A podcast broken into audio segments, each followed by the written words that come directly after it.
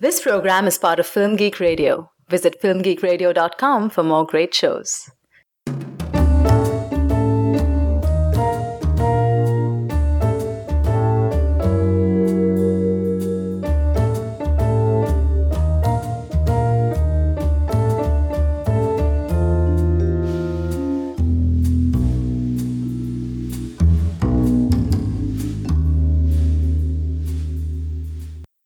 Good morning, agents. Welcome to the briefing room here on Film Geek Radio. This is our podcast devoted exclusively to the Showtime series Homeland. I'm Andrew Johnson, and I'm joined by my executive co-director, Charlie Nash. Hey, Andrew. How are you doing, Charlie? Andrew, I am having some violent, mind bending hallucinations. well, I'm sorry, Charlie. That's what happens when you go through a heroin withdrawal. Like, I want to go cold turkey, but I don't think I can make it. This is just too hard. Don't worry. I'll just uh, I'll throw you in the lake, and we'll see what happens. Uh, do you know anyone else I could pick up from? I prefer to do that before I just get thrown into a lake. Well, you might want to check out Cinema Fix. Oh, th- that's a good idea. I'll go ask Monica. Yeah, yeah. It's our other podcast on Film Geek Radio, and uh, they, they I don't know if they can hook you up with drugs, but they can hook you up with some uh, movie reviews. Well, beggars can't be choosers. Oh, today we're going to be discussing episode 9 of season 3 of Homeland. The episode is titled One Last Time. It was written by Barbara Hall and it was directed by Jeffrey Reiner. This is not a spoiler free podcast, so if you haven't seen this episode of the show, you should go away, catch up on Homeland, and then come back. As always, you can email us at briefingroom at filmgeekradio.com. We also have a brand new voicemail line that you can use to call and leave us feedback. We'd love to get your thoughts on Homeland and on the podcast. Just call 336 793 2509 and let us know what you think. Let's talk Homeland. Charlie, uh, why don't you go ahead and remind our listeners what happened on this episode? This is the official synopsis from Showtime.com. Carrie reunites with Brody, but the circumstances are more difficult than either of them could have imagined. Meanwhile, Saul gets a win from an unlikely source, and Dana grapples with her new life away from home. Here's a clip. Where am I? The Naval Hospital. They brought you here after you were shot. Careful, don't want to rip the sutures. Quite a few of them. It was a through and through, missed the bone. Some muscle and tissue damage, but no nerve involvement. You're lucky. No, he's just a great shot. How long will I be in here? As long as you need to be. For me to heal or for the CIA to figure out what to do with me? You'd have to talk to them. Are you aware you're 13 weeks pregnant? Yes.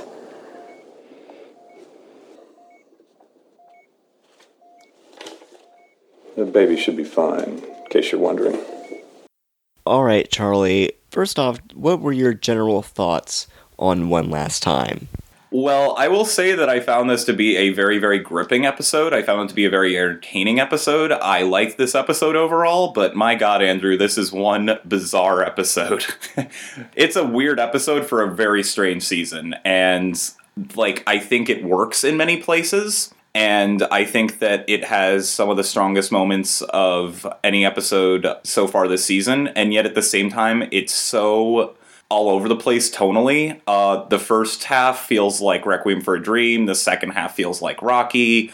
We've got Dana cleaning up motel rooms. We have Brody hallucinating. We have a huge jump in time. There's so much going on in this episode that I found some of it to be hard to uh, take completely seriously.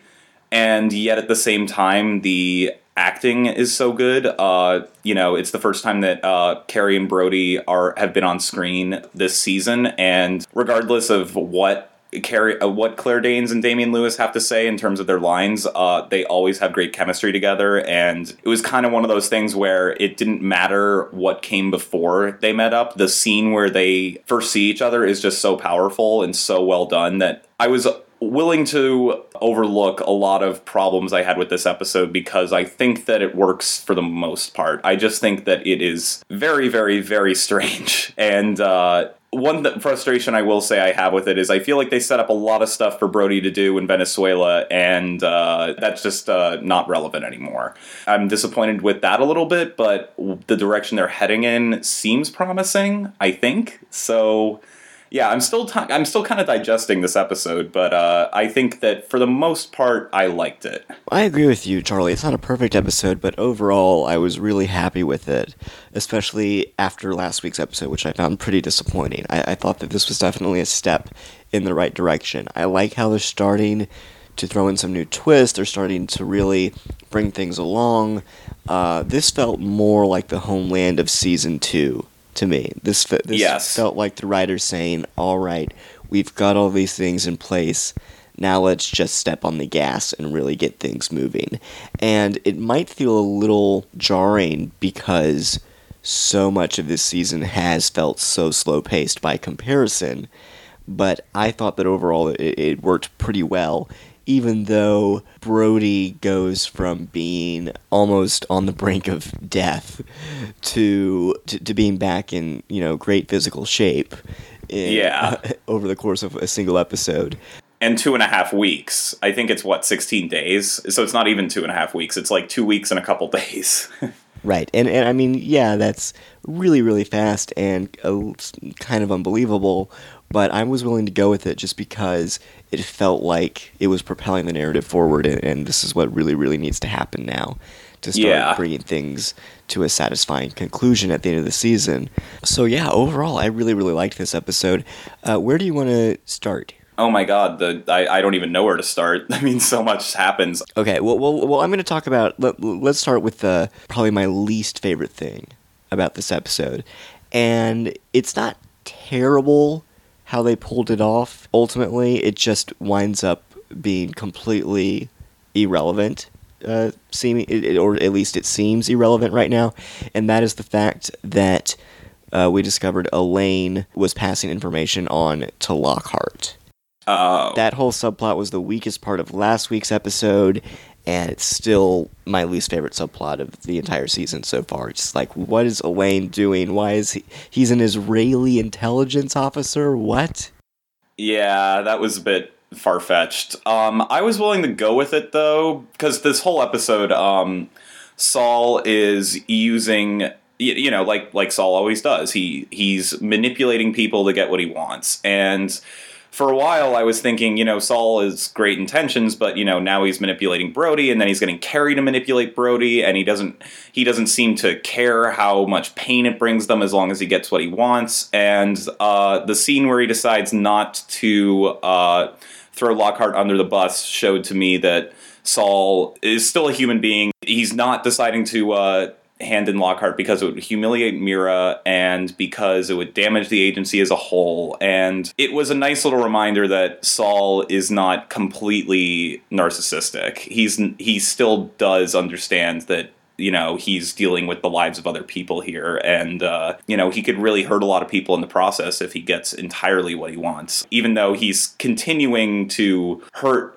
Carrie and Brody in many ways in this episode. But I feel like that plot point came at a time where I was so frustrated with Saul because, you know, Brody so clearly wanted to die and he's he knows that Carrie has a soft spot for Brody, and he keeps jabbing her in that soft spot to get what he wants. And now, uh, so I guess that the way it was structured in the episode, I didn't have a. Uh, I, I felt like it worked. If it was like the first scene of the episode, I agree with you. It would have just made me irritated, and it would have seemed very uh, irrelevant. I am so team Saul, Charlie, and, and we'll talk about Saul in a in a little bit. But you know, you're talking about how Saul isn't being really fair to Carrie and he's manipulating people. I am so on Team Saul, Charlie. I, I really I love Saul, but uh, we'll we'll get to that in a minute. Getting back to everything with Alain, I agree with I agree with you that the scene with Saul and Senator Lockhart, I I do like that development mainly just because of what it reveals about Saul, but in general, I'm just kind of I just kind of feel like what was the point of this stuff with Alain? Yeah. Uh, I mean, what, what, when I say that, I mean, what was the point of actually making him a character that is spying on Saul? Because really, all Saul does with it is he uses it to extend the deadline for uh, uh, when he'll have to step down as director. And I'm just thinking, well, if you're writing the show, why not just set the deadline back to begin with and just not have that subplot? Yeah, I mean, it does. I I didn't mind it, and I thought, oh well, that that's good character development. But at the same time, it's a pretty stupid plot twist that uh, the person that Mira is sleeping with also happens to be working for Lockhart, and that just makes Mira out to be really dumb. But at least they're at least Saul is like, uh, my wife will be humiliated if this gets out of uh, if this gets exposed, and I really don't want to make her feel bad. I mean, it's a great character moment, but I don't think that the the character. I I- think that that character we've already seen. You know, in Yeah. Homeland, we've seen that side of Saul before. Mm-hmm. So I don't think it was worth having that whole subplot just to get to that, just to have that scene. And I feel like you know, unless something else happens with Lockhart in the next three episodes, and he somehow use turns the tables on Saul and uses this to his advantage, then there really is no point to have Alain be working for him. You could just cut that subplot entirely and just have Alain exist as a one dimensional background character that affects Saul's relationship with Mira, and it, it wouldn't be a problem. Yeah, I can understand that. I mean, I guess I was just willing to let that fly because it worked as a good character moment for Saul. But at the same time, looking back on stuff, you're right. We've seen this moment before. It's a pretty ridiculous plot twist that we had to develop in order to get to this point. And um, I, I'd say whenever Lockhart's on screen this episode is when I was least compelled. Um, the scene where he visits Carrie in the hospital, I understand Lockhart's point. He does have a good point that uh, Carrie needs someone that he can she can trust, but in no way is she going to trust him. I mean, I, I was just like, well, yeah, dude, you have a good point, but in no way is she going to trust you. You were like em- humiliating her in court, like in the first few episodes, and now you think that you know you think that she's just going to work for you. I don't think that you have a bad point about you know her not being able to trust the CIA as much, but no way is she going to turn to you, dude. Right. Like, if, if she stops trusting Saul, she'll put her trust in Brody. That's where that's where that's gonna go. She's not going to trust Senator Lockhart. And yeah, like it, now, it came before this plot twist with Mira and everything like that. And uh, the other scene that I didn't like at all was actually the first scene of the episode where the doctor comes in and says, "Did you know you're six month, uh, you're six weeks pregnant Thirteen weeks. or thirteen weeks, excuse me?" And then she he goes, "Oh well, the baby should be fine. Just to let you know." I was like, oh, that that's just the writers like saying, oh crap, we kind of forgot that Carrie was pregnant for a second. Well, we'll just clear that up with a line. Yeah, and it made everything with her getting shot in the last episode even more meaningless than it already was. Yeah, she wears a cast for the entire episode, and you know next week she'll probably be fine. Right. Well, speaking of speaking of Carrie, um, a lot of critics have criticized the fact that the show now is back to being all about Carrie and Brody and their romance and how that shouldn't be the main focus of the show. And while I agree, I don't think that should be the main focus of the show.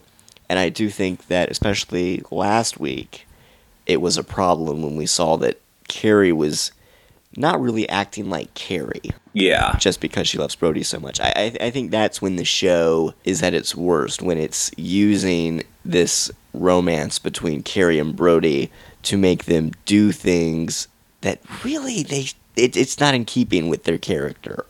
mm-hmm. That's when it's a problem. But overall, I it makes sense to me the fact that they would be madly in love with each other, that they would look at each other and see an, a, a fellow broken person and be drawn to that. So, on the whole, I'm okay with their romance and them wanting to be together. And in this episode, you know, they do get to see each other again. And whether or not their relationship will continue romantically, it's a little complicated because Brody clearly doesn't like what the CIA is making him do, but at the same time, I think he and Carrie both understand that this is what's necessary.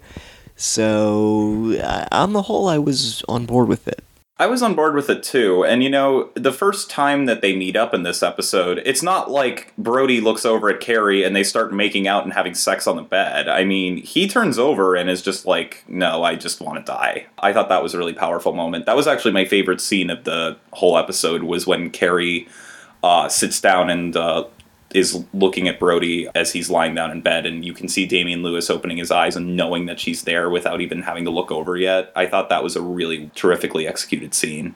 Right, and you can tell that he, you know, maybe, maybe it's not that he hates her or he distrusts her, he just doesn't want her to see him like that. Yeah. Well, I think that it's. I got a bit of frustration from both. Uh, like, I feel like he doesn't want him to see him like that. Part, part of him still wants to die, and I feel like part of him knows that she's kind of in on whatever's going on right now and that he's he can't trust her and that he's angry. I mean, he's completely unbalanced psychologically. I mean, the stuff that he was going through in the first half of this episode were so intense and so so emotionally devastating and so exhausting for him. I mean, he doesn't want to do anything. He just wants to curl up, you know, in bed and just pass out. And uh, I totally bought that. And their relationship this episode felt more realistic to me than when they left it off in the end of season two, where, you know, I liked it fine, but, you know, it was very, we'll see each other again someday, you know, kind mm-hmm. of a, we will love each other forever, and don't worry, this is, uh, this isn't goodbye, you know, we'll, we'll meet up again, and I love you so much. And I, I like when Homeland deals with the fact that they love each other, but also deals with the fact that they consistently clash with one another in terms of doing what they believe to be the right thing. Right and I, I like how this episode, in some ways, pointed out how Carrie, you know, as much as she loves Brody and as much as he might love her, she's part of the CIA. And the mm-hmm. CIA is a, is a system and an institution that has, like the military and like the extremist groups that tortured him to a certain extent, they've just kind of used Brody and manipulated him and chewed him up and spit him out. And for all of Saul and Carrie's pleas to Brody about, oh, how now he can redeem himself, yeah, there's a little bit of truth to that. But at the same time, he's still just a pawn in their game. Oh, absolutely. I wrote that down in my notes exactly. right. And I like how he starts hallucinating and he sees uh, Walker from season one and he has a a flashback to when he was being tortured, and the show visually makes this parallel between the withdrawal he's now going through and the, the, the physical hell that the CIA has now put him in and the tor- and, and how he was tortured as a POW. And I thought that that was really, really interesting. That now, you know, no matter where he turns, no matter where he is in the world, someone is always torturing him in one way or another. Yeah, I love that scene as well. I think that was the first time this season that I got genuinely scared by this show. That scene was genuinely frightening. I mean, even though we knew he was hallucinating and that none of it was real, it was pretty freaky. It felt like, you know, almost supernatural in a weird way. And, uh, it, it, it, reminded me a lot of like Darren Aronofsky movies like Requiem for a Dream and Black Swan, where it's a character just going uh, further and further into psychological hell. And uh, the one problem I have with this show tonally is I feel like it was so dark for the, or, or, this episode tonally is that it was so incredibly dark for the first half hour. Like, Brody's hallucinating, Brody's stabbing himself with a broken leg of a chair, and, uh, then Saul tells him, You want to die? Well, we'll see about that. And then they throw him into the lake, and then they're like, Oh, he'll come up, he'll resurface. And then the fact that they have to go back in and get him because that really shows, oh, actually, Brody's not resurfacing. He really does want to die that bad. And then Saul saying, Get him to eat. I don't care. He has to be alive. And then to go from that to like this rocky like montage where he's you know jogging and he's uh knowing how to like set up these incredibly huge guns, and he can. Uh, he's doing sightseeing tests with uh, Playboy magazines. It was like two completely different episodes of Homeland, crazy glued together. I feel like if we split this episode in two and like got rid of one of the filler episodes from a few weeks back, and then we split this episode into two and then developed each of them further, I feel like it would have been better. At the same time, it was really gripping and really entertaining, and it moved faster than anything, uh, any episode this season. So it's hard for me to. it's like a double edged sword in its own way. Right, and overall, I was willing to go with it just because I was glad the show has finally picked up some momentum and really seems to be moving forward. Um, I want to touch on two things you mentioned. You mentioned that they throw him into the lake, and he uh, he still doesn't come up. I just want to point out that drowning is a horrible way to die, and the fact Yeah. that he would choose to die that way, and maybe even consciously start to uh, breathe in water, that's a really low place to be. Yeah, and I like the fact that he didn't come up. I expected him to. I thought that Saul was going to get to him, and that also shows how much Saul really doesn't care that Brody is in that much pain that he wants to die. He's still using him to get what he wants, and he's treating him like, as you said, a pawn in a chess game as opposed to another human being. And then he's, and then since he's unable to get Brody to do that himself, he uses Carrie because he knows that that is Carrie's like weak point is Brody. I think Saul has a very good idea. I think that he's doing it for all the right reasons. At the same time, he's completely throwing aside everyone else's feelings and priorities over his own. Right, and, and and I'll get to that in a, in a minute. Um, the the other thing I wanted to to mention was that you brought up how Saul and Dar Adal order them to uh, force feed Brody, which I believe is considered a form of torture. Is it? I believe so. I mean, don't they do that in hospitals for drug addicts? Well, I know, I know a lot of human rights groups consider it torture, and it reminded me of what's been going on over the past couple of years with the prisoners down in Guantanamo uh, who have gone on a hunger strike. Mm-hmm. And yet we are force feeding them. And there are many, many, many human rights activists who, who say that force feeding is a form of torture. And sure, this is a little bit different in that Brody isn't really protesting anything, he just wants to die. Mm-hmm. But I, I did think it was interesting that, yeah, it, it, it made me think of that real life parallel, and it, it, it made me wonder okay, is this another way in which the show is linking Brody back to when he was being tortured overseas and how he is, depending on who you ask, a, a terrorist to a certain extent. Yeah, because in a way we are, you know, in a way he did get brainwashed. In a way he did get completely, uh, you know, abused and chewed and spit out and turned into this completely different person again. Right. Just like Abu Nazir did that to him back in the first season. So Right, and now the CIA can do whatever they want with him, and they can torture him and force feed him if they if they want to, just like those prisoners down in uh, Guantanamo. And there's nothing really that he, he can do about it except go along.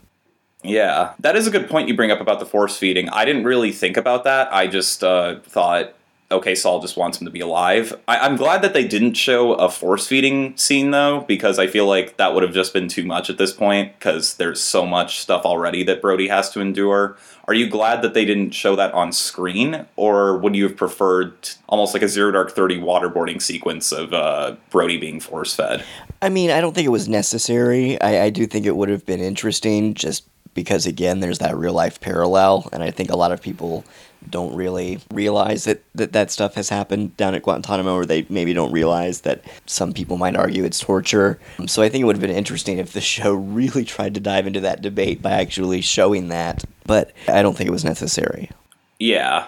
I, there's just so much pain already. Also, his arm healed really quickly. It looked like he was stabbing himself really deeply with that broken le- uh, leg of a chair, and I believe by the time he gets on that plane, he, his arm is fine. Is he still wearing a? Is he still got a bandage on? I don't remember. Well, look, Charlie, that is power positive thinking right there. That is some positive thinking, Andrew. Once you get motivated and decide to uh, keep on living, your body can do anything. Well, that's another thing is that, you know, all that exercise definitely would give him a rush of endorphins and would definitely get him in a better state of uh, mental health. Right, that's true. But at the same time, would it work that quickly? Because I go to the gym, well, at this point, never, but like whenever I would go to the gym, uh, that I would get a definitely like a rush of endorphins and I would get that good positive feeling, but it would only last for like maybe till the end of the day, if that. And I was just wondering, like, that must be some really positive thinking that Brody must be putting into his head because uh, to get in that good of shape in two weeks after you don't even want to eat, you don't even want to see the love of your life, you don't want to do anything. I, I mean, I know that he's all doing it after seeing Dana in the motel room, which I'm sure we'll get into uh, pretty soon too. Wow, that's pushing yourself, all right, Brody. Yeah, and you know that's that's just again, it's the show moving unrealistically fast, but it's still exciting to see, and I'm willing to suspend my disbelief. Yeah, and is that why another reason why it reminded you of season two is because it moved so fast in terms of its pacing? Yeah, yeah, definitely. But let's talk about Saul because we've brought him up several times. I am so on board with Saul this season. Charlie, I love everything that they've been doing with him. You get the impression that Saul has this master plan. He is he's he's like God with the big bushy beard at this point. He sees everything and he knows everything that's going on and knows exactly how he wants it to play out. And I love how it seems like after the Langley bombing, when he was made temporary director, he was in a place of power finally, and he he seems to have decided, all right, I know about how the CIA works. I understand that we have used and manipulated and broken people like Brody and Carrie in the name of the war on terror, and I'm fed up with it, and I'm gonna do something about it, and we're gonna have peace in the Middle East. At the same time, he's continuing to manipulate people like uh, Carrie and Brody, and he's continuing to manipulate everyone around him. He's manipulating people that basically were manipulating other people. He's kind of like giving uh, CIA a karmic kick in the ass, but at the same time, he's still hurting people he loves, like Brody and Carrie. Well, he's he's hurting them, but I feel like he's only hurting them temporarily. Saul is taking the long view here. He's saying, "Okay, how can I accomplish the most good with the least amount of damage?" Okay, sure, Brody's going to go through a few a few weeks of hell as we get him off drugs. But hey, he's going to get off drugs, and that's good. Hey, Carrie might be upset with me for a little while, but if Brody comes back, then they can be together, and mm-hmm. that'll make her happy.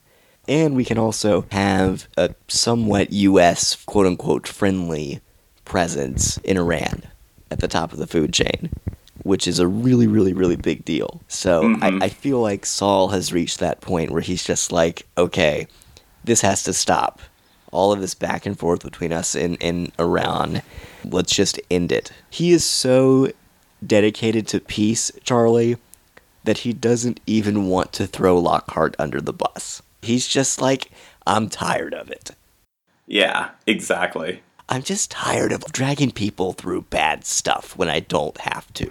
hmm Yeah, he's still playing the game, but he's got a completely different goal in mind. hmm And I feel like most of the time when we see these spy shows and these espionage shows, it's all about, well, what's your master plan so you can destroy the enemy? And I love how with Saul, it's what's your master plan so maybe we can eventually stop playing this game? Yeah, no, I agree with you. I think that Saul does have a good plan. I, I love the fact that it's mostly through Brody and Carrie's perspective, and it shows all the pain that they're going through, though, because it does show that he, while Saul is doing damage to stop damage, he's still doing damage, and is that right? Uh, if we have to, it, I, I'm sure if you ask Saul, Saul would probably say something along the lines of like, "Well, in order to make an omelet, you have to break good, uh, you have to break a few eggs." But uh, I like the fact that it shows that Saul has good intentions but at the same time it shows all the pain that he's causing to these two characters and i guess that's why the scene with lockhart worked for me so well is because i was actually pretty surprised at the lack of empathy that saul had for brody and uh, the ways that he manipulated Carrie, that by the time he didn't even want to throw Lockhart under the bus, I was and explained his master plan, it all made sense to me, and I guess that's why I didn't have a problem with it. Yeah, you're, you're right. Obviously, he is hurting Brody and Carrie, but I, at the same time, I just feel like it, it's tough love. You know, it, it, it's Saul saying, "Look, Carrie, look, Brody, you're great. I wish you weren't broken people, but you are." And I'm just gonna break you a little bit more. I'm just gonna push you a little bit further so that hopefully afterwards you will be able to heal and we can just stop all of this. At the same time, I feel like that's Saul's personality. Do you think there will ever be a time where Saul will stop doing this? Because I feel like he's been doing this to them for the past three seasons, and I think that he continues to use them as pawns to get what he wants. And while it's all for good reasons that would help uh, a lot more people, it would do more good than it would do bad. Saul, it, it seems like an addictive personality he has where he doesn't even know how to stop doing this in order to get what he wants. Because you know, season two, we were he, you know Brody was told, okay, you do this, you'll redeem yourself, and then Brody basically did everything that they wanted and then got accused of being the Langley bomber. And now Saul's like, well, you still did this back in season one, and you did this back in season two, and uh, now this season you got uh, this family killed in Venezuela. So I'm going to hold that guilt over your head in order to blackmail you, emotionally blackmail you, basically. And I wonder if this mission is successful, will Saul still act this way? Probably. He'll probably still use Carrie for stuff, you know, along these lines. Well, it's not like Carrie's job was just going to end. No, but at the same time, I think that it's a psychologically, sometimes psychologically abusive. I, I, that sounds so harsh, but I honestly think that he breaks Carrie so much, and I feel like Carrie keeps getting sucked back into being hurt and getting mentally destroyed. I think that you know, a lot of the ways her mental health problems may stem from the fact that Saul keeps using her as a pawn and he loves her, but he's still her boss and uh, still uses her to get what he wants all the time, regardless of how, you know, it will damage her. I mean, she's literally been through so much these past three seasons that it's insane. I mean, you, are right to a certain extent, Charlie, and, and, and maybe I'm too idealistic but I feel like Saul understands that, and he understands that this that this whole system and the way the CIA operates is in many ways psychologically damaging and abusive. And I feel like this is his master plan. This is a once in a lifetime opportunity. This whole plan that Saul has concocted. This is incredible stuff. You know, not only at first, we just thought, oh, he and Carrie teamed up to find the Langley bomber. Then we realized, oh no, Saul wants to make Javadi an asset. Oh, he not only wants to make Javadi an asset, he wants to have Brody assassinate another Iranian official so that Javadi can rise even higher in the ranks and really just change the, the nature of Iran's relationship with the US. And it's just such an incredible, far reaching plan that I find myself believing, you know what? If Saul pulls this off, he could retire. He could just say, "I've done it. I'm not going to do. This is this is it. This is what I was put on earth to do. I've done this incredible thing. This is how I will be remembered in history. I can stop now." And maybe Brody and Carrie can can have a life together. You know, I, I, I feel like Saul very much has everyone's best interests at heart and he, that's ultimately what he he's going for. I don't think he's quite as addicted to this whole psychological game as you imply he is. I think that like Quinn and like Carrie and like Brody, I think to a certain extent Saul is broken and worn down as well, and he just wants it to stop. I can give you that. Um, I hope that those are his intentions because I would love for that to be what he ultimately wants is just to do this one last job and then settle down with Mira and then Carrie and Brody can get together. Um, because what I was thinking watching this episode is how many times have we heard Saul say this is a once in a lifetime opportunity? And he's always right. It is a once in a lifetime opportunity every time he says that. But I guess I just kept thinking, how many times is Saul going to pull this on Carrie? He's always right. It's a now or never situation but how many times has he gotten his way and how many times has he broken people by saying that and i guess that i wasn't thinking that he uh, of him thinking of the possibility of retiring i just kept thinking that he's gonna try and keep doing this but at the same time you're right because he didn't take lockhart's position he just extended the deadline so that he could finish this and that does imply that maybe he is done. Maybe he is just done with this job. Right. Like like I I I I found myself thinking, Charlie, what if this was the final season of Homeland? You know, what if this was the end and the show wanted to go out on an incredibly idealistic, positive note? What would happen? Saul would accomplish this. He would retire. Carrie and Brody would have pulled off this incredible thing. They'd be able to be together and yeah, they might be broken. They might all be broken, worn down people, but they could rest confident in the knowledge that they had done their jobs well and now they could go start to heal. That would be a very happy ending. That would be a very, very happy ending. And I'm not sure the show is going to gonna go there. I don't either at all. But I like the fact that in some ways, I, I th- you know, I, I do think that it is portraying Saul like Brody and Carrie to a certain extent, where he is worn down himself. He's not addicted to power. He just wants to do his job well and then move on. That is true. No, if he was addicted to power, he would have thrown Lockhart under the bus. And, you know, if he did throw Lockhart under the bus, I feel like that would kind of descend in Saul into being cartoonishly power driven, and that just wouldn't work. It wouldn't gel well with his character, at least of what we've seen so far this show. I mean, I don't think it would make him a cartoon. It would just make him, like you said, we would get the impression that Saul doesn't want this to be his last job. He wants to keep doing stuff like this. And that would, I think, make him a little bit more ethically questionable.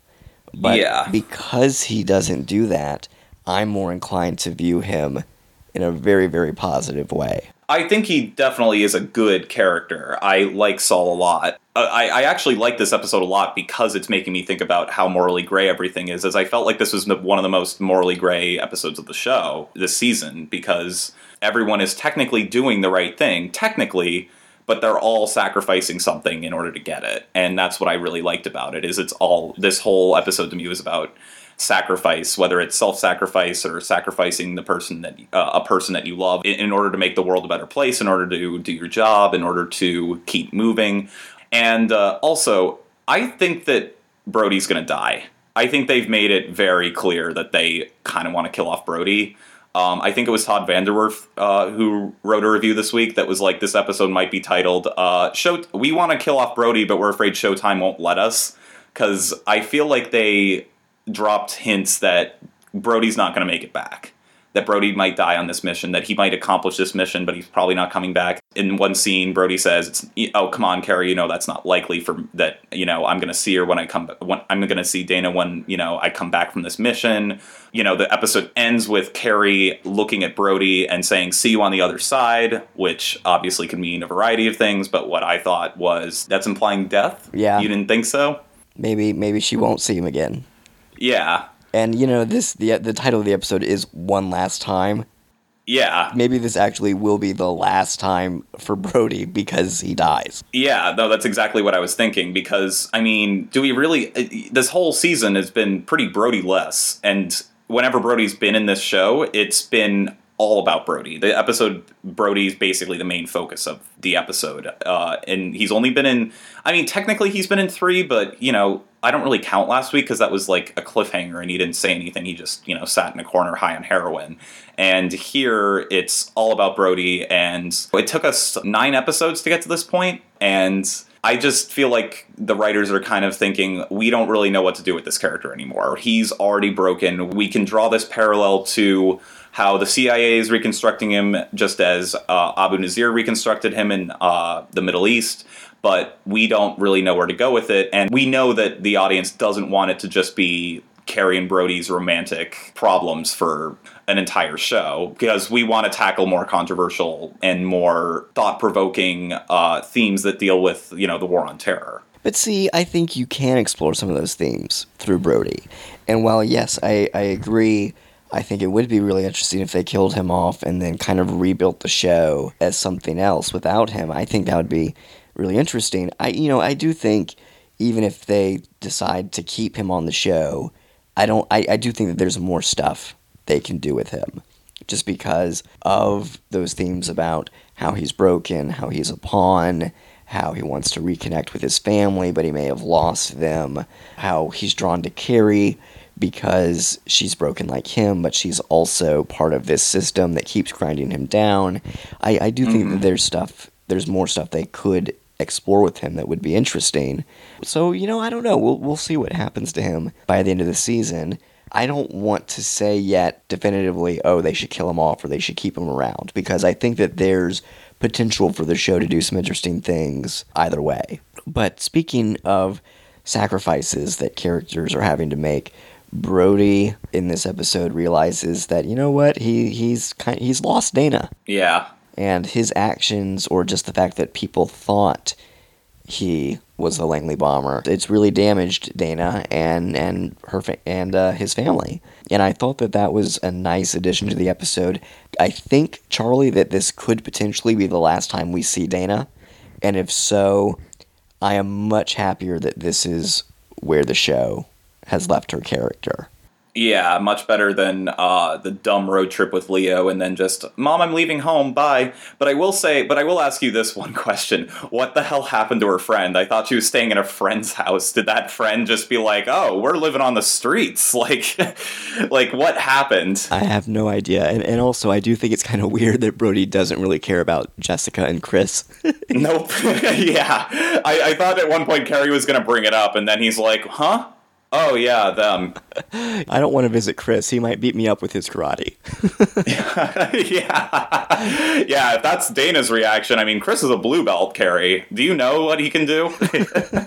yeah, uh, I, I, I mean, I did like that scene with Dana though, and I like how the show. I mean, it's it's certainly a very pessimistic note to end on with her character, but I like how it, it, it does feel complete. It feels like the show has reached the end of an arc for Dana where she went from having her father back in her life and to being really happy about it and, and until by the end of this season like everybody else in the show she's worn down she's broken it's damaged her as well and she just has to move on and, and, and break it off. And i think that yeah that's kind of a downer but it's a it's an organic path for her character to follow yeah, I, I completely agree. It was definitely the best uh, use of Dana so far this season because it, uh, you know, uh, finally she actually connects with everything else going on and she doesn't feel like she's in her own little show. So I, I agree. I like that scene a lot, and I thought Morgan Saylor did a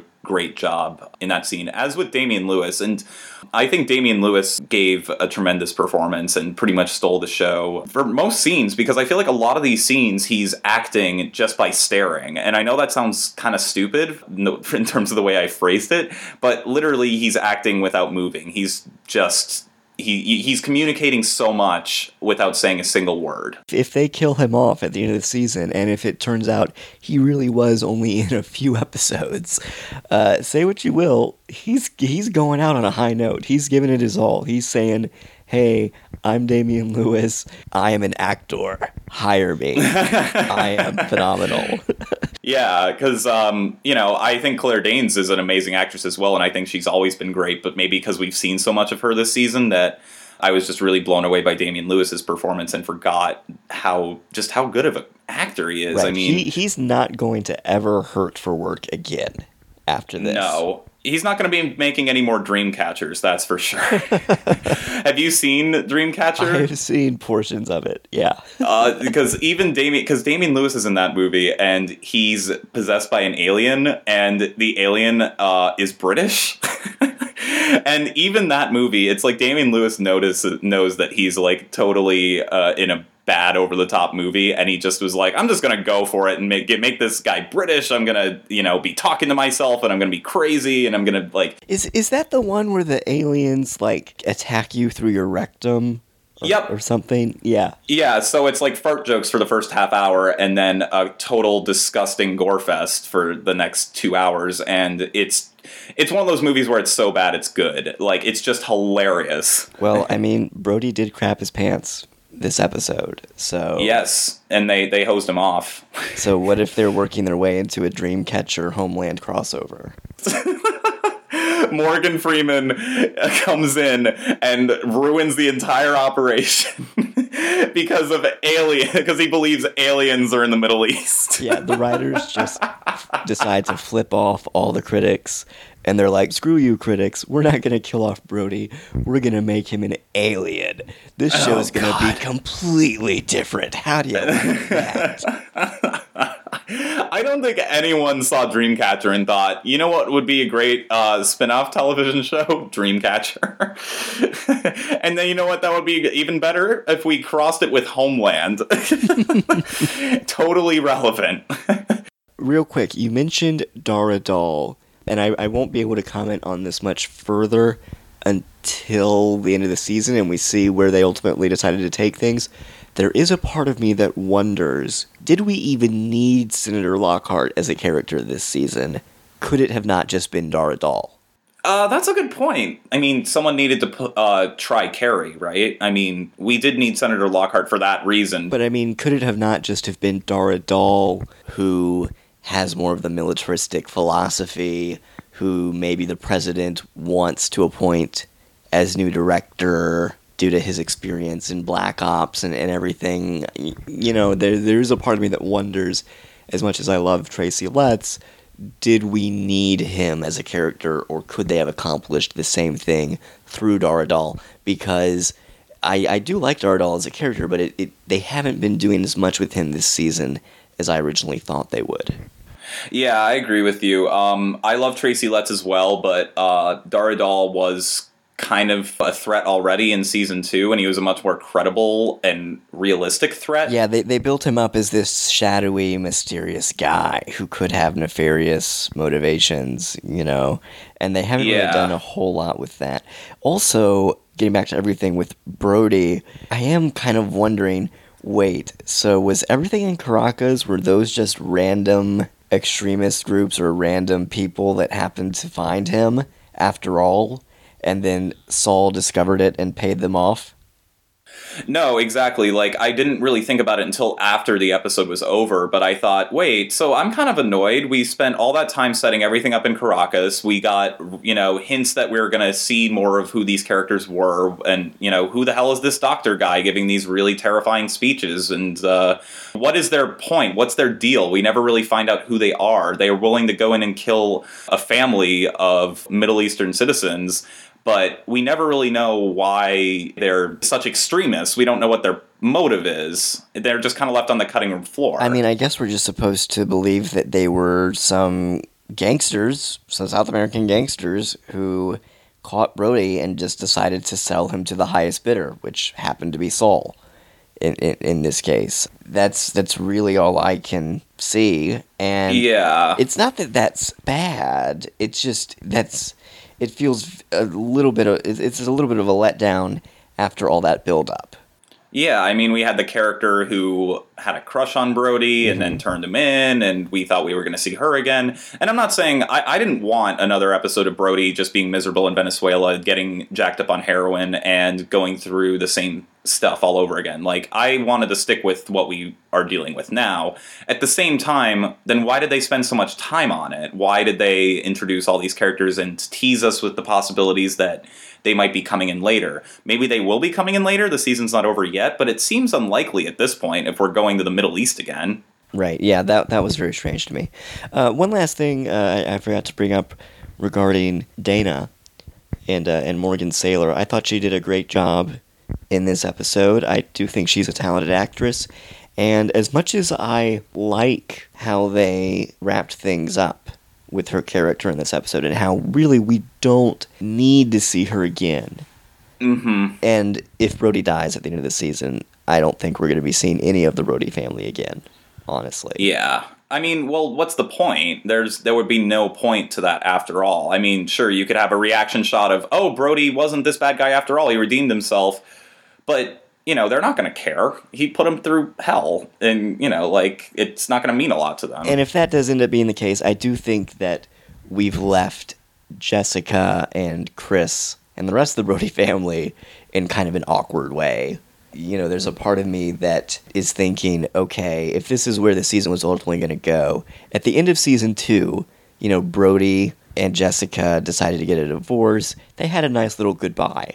Mm-hmm. Why, if ultimately at the end of this season they're going to be written off the show and you're not really going to do much with them, why even include them at all? You know, why not just have nothing with the Brody family until this episode when Brody comes back and is like, I want to see Dana, and we find out everything that's happened with her.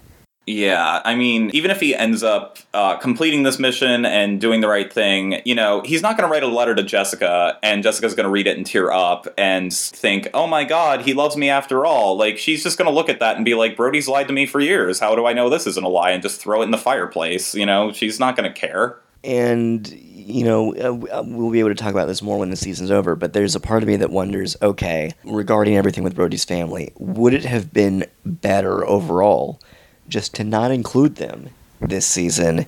And then when we finally catch up with Dana in this episode, we realize, oh, Dana moved out of the house. Oh, she tried to kill herself. Oh, she was in an institution. Oh, she hates her father, and, and there's all this anger there. Would that ultimately have been more impactful if we were just suddenly confronted with it all at once? Kind of like how Brody is. Yeah. Oh, I think if you cut out the episode where Dana and Leo go on a road trip and you split this current episode that we are reviewing right now in two and uh, gave it more time to straighten itself out and not just rush through everything, I feel like it would have been a lot better because not only did we deal with a lot of crap with Dana and Leo, but like they teased at certain things with the Brody family. You know, they teased at scenes with Jessica and Mike, and the fact that they're still broken and Dana's home life and whatnot. It, it, it just feels like, yeah, I agree with you. At this point, I don't really care to see them. So if they do leave it at an awkward point, there are worse things that the show could do to piss me off but at the same time, it's not like I'm looking for that scene for them to wrap everything up with them because I, you know, they don't really have to do with anything right now. Right. Eh, they they're just totally irrelevant. And and here's the thing, Charlie. As much as I think this is a, an interesting and a, and a good place to leave Dana, you know, if they don't kill off Brody, then there's no reason she can't pop up randomly at some point in the future. Yeah. Whether it's season four or five, have her become part of his life again. And maybe that would work too. Maybe leave her alone for a while uh, until she's more important, you know, for the narrative. Yeah, instead of oh, we haven't used Dana in a while. Let's uh let's throw in this subplot with uh, her pathological lying boyfriend. I don't want to discuss that too much just because we don't know how the season's going to turn out yet. But those are a few things that I'm wondering moving forward, you know, looking over the season as a whole, would these characters and and would these plot lines are they really all that necessary in the grand scheme of things? So Well, I mean, yeah, think about like the, the episode with Dana and Leo, how we spent an entire episode on that. It interrupted Carrie's plot line.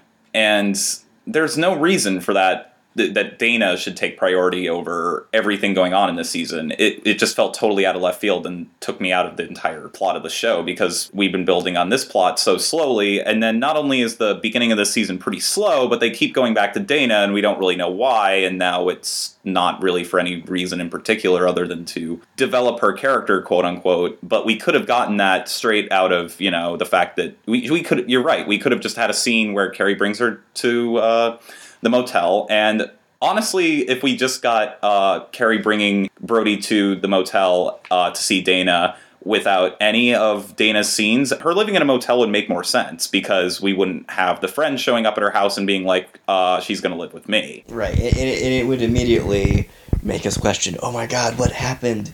That she's Yeah. not in school. She's working as a maid. What's going on?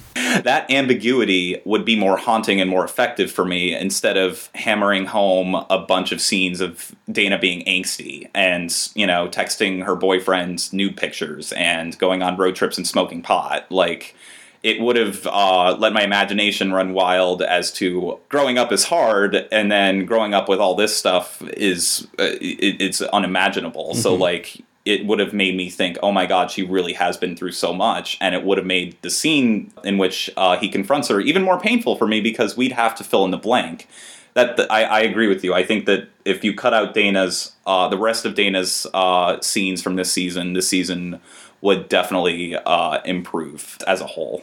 Uh, the last thing I want to mention regarding this episode is that I do think everything with Dana touches on a, a broader theme, which is just that whole idea of fathers and daughters. You know, and you've got Dana who has been damaged by Brody, and you've got Carrie who has been damaged by her father figure, Saul. And it's mm-hmm. about their relationship and, and can those bonds be mended. And in the case of Brody, it looks like probably not. But in the case of Carrie and Saul, maybe. Maybe They do acknowledge at the end of, of the episode, you know, maybe we can start trusting each other again, or at least fake it well enough. I loved that scene too. I'm glad that you brought this up because that scene made me so proud for Carrie because the entire episode I was just like, oh my god, Carrie, you're falling for Saul's tricks all over again. And yeah, it's for a good reason. And yeah, I'd understand why you'd go down this way. But you are allowing yourself to be used for the millionth time by him. And the fact that she stood up for herself, uh, I thought was a great moment. And the fact that she, and I love that line, we're either going to have to start trusting each other or find out a way to pretend like we are. I loved, uh, I, I think that was a really strong moment where Carrie says, "I'm sick of being your pawn." Basically, I, you know, like we're you need to start trusting me again. You wouldn't have gotten this far if it wasn't for me. You're using me to get what you want because you can't get it, and you have to realize that I take should take as much credit for this as you because you wouldn't be at this point if it wasn't for me. And I liked the fact that she refused to be acknowledged as just like you know uh, a rank below him basically because she's doing just as much work as he is and i also think that the confrontation with uh, between brody and dana could be foreshadowing as to where the relationship with saul and carrie could lead Right. We, we will have to wait and see. And you're right. I, I do like how she's defending herself as a necessary part of this operation and what she's been able to contribute. At the same time, though, like I said, I tend to be Team Saul. And after last week's episode, where Carrie nearly ruined everything and ended up getting shot Yeah. just because she's so focused on Brody and clearing his name. I'm a little bit more on Saul's side, honestly. I, I kind of feel like, you know what, Carrie, I understand you love Brody, but you got to go back to placing your job as equally important. And you got to be more willing to look at the big picture like Saul is over your immediate emotions. Oh, I think that she is though. That's what I liked about it is I feel like she she's sacrificing Brody for her job right now. Right. She's doing pretty terrible emotionally uh, manipulative things like, "Oh, here's your daughter in the motel, but you can't talk to her until you do what we want." Like that's pretty awful to not only, you know, is Brody gone through psychological hell and back, but now he's recovering and it's like, "Hey, you want to see your daughter? Well, too bad uh, you won't be able to until we uh, let you. I think that she's basically saying, Saul, I'm doing, like, look, I'm sacrificing Brody for this job. I'm doing a ton of stuff that I am hating uh, having to do for you. So start trusting me again and start respecting me again because yeah, I you know, I didn't even think about last week to be honest. I just thought of all the episode uh, events in this episode. And in a way, I felt like that was th- all of this is redemption for her screwing up last week. I felt like that was her kind of saying, "Look, I'm doing my job. I'm sacrificing the love of my life for you because I believe in this plan that you are so passionate about. Start trusting me again and start treating me like I'm someone who can be trusted and start treating me like a person and not just some object." Uh, that you can use to uh, manipulate Brody, or I- I'm not a tool. I'm working the appliances with you. Right. You know, All right. Well, I think that that's a good place to leave things, unless there's anything else you want to say about this episode. Uh, no, I I think uh, I've said everything I wanted to say. I thought it was once again an overall strong episode. I feel like it's pretty bonkers in terms of what happens, but it is uh, the most fast paced and gripping episode of the season so far. And uh, I also think it contains uh, some very potent dramatic highs. So. All right. Well, that'll wrap it up for this episode of the Briefing Room. We'd love to get your feedback on the show. Don't forget you can call us at 336 793 2509. Uh, you can also email us at briefingroom at filmgeekradio.com or comment on the website at filmgeekradio.com. You can also subscribe to the show through iTunes and Stitcher. So if you like this episode, please uh, leave us a review. That really helps us get the word out about the program. Uh, you can also donate to us through the website. We really appreciate your help. Don't forget to check out other great shows on Film Geek Radio, including Cinema Fix, The Thin Place, The Nerdy Projectors, uh, and our podcast all about Marvel's Agents of S.H.I.E.L.D., the Agents of S.H.I.E.L.D. cast. Charlie, where can people find you online? You can listen to me and Andrew talk about the eighth and final season of Dexter under the Avenging Angels section of FilmGeekRadio.com, and you can also follow me on Twitter at CTNash91. That's CTNASH91. You can find some of my film criticism at moviemezzanine.com, and you can find some of my TV writing at pathos.com, where I'm currently covering uh, the Fox series Almost Human, uh, among some other things. You can also follow me on Twitter at WriterAndrew. If you do follow me, be sure to send me a message and let me know you're a listener, and I will follow you back so we can keep talking about Homeland. That'll wrap it up for this episode. I'm Andrew Johnson, I'm Charlie Nash. and go out and work towards world peace.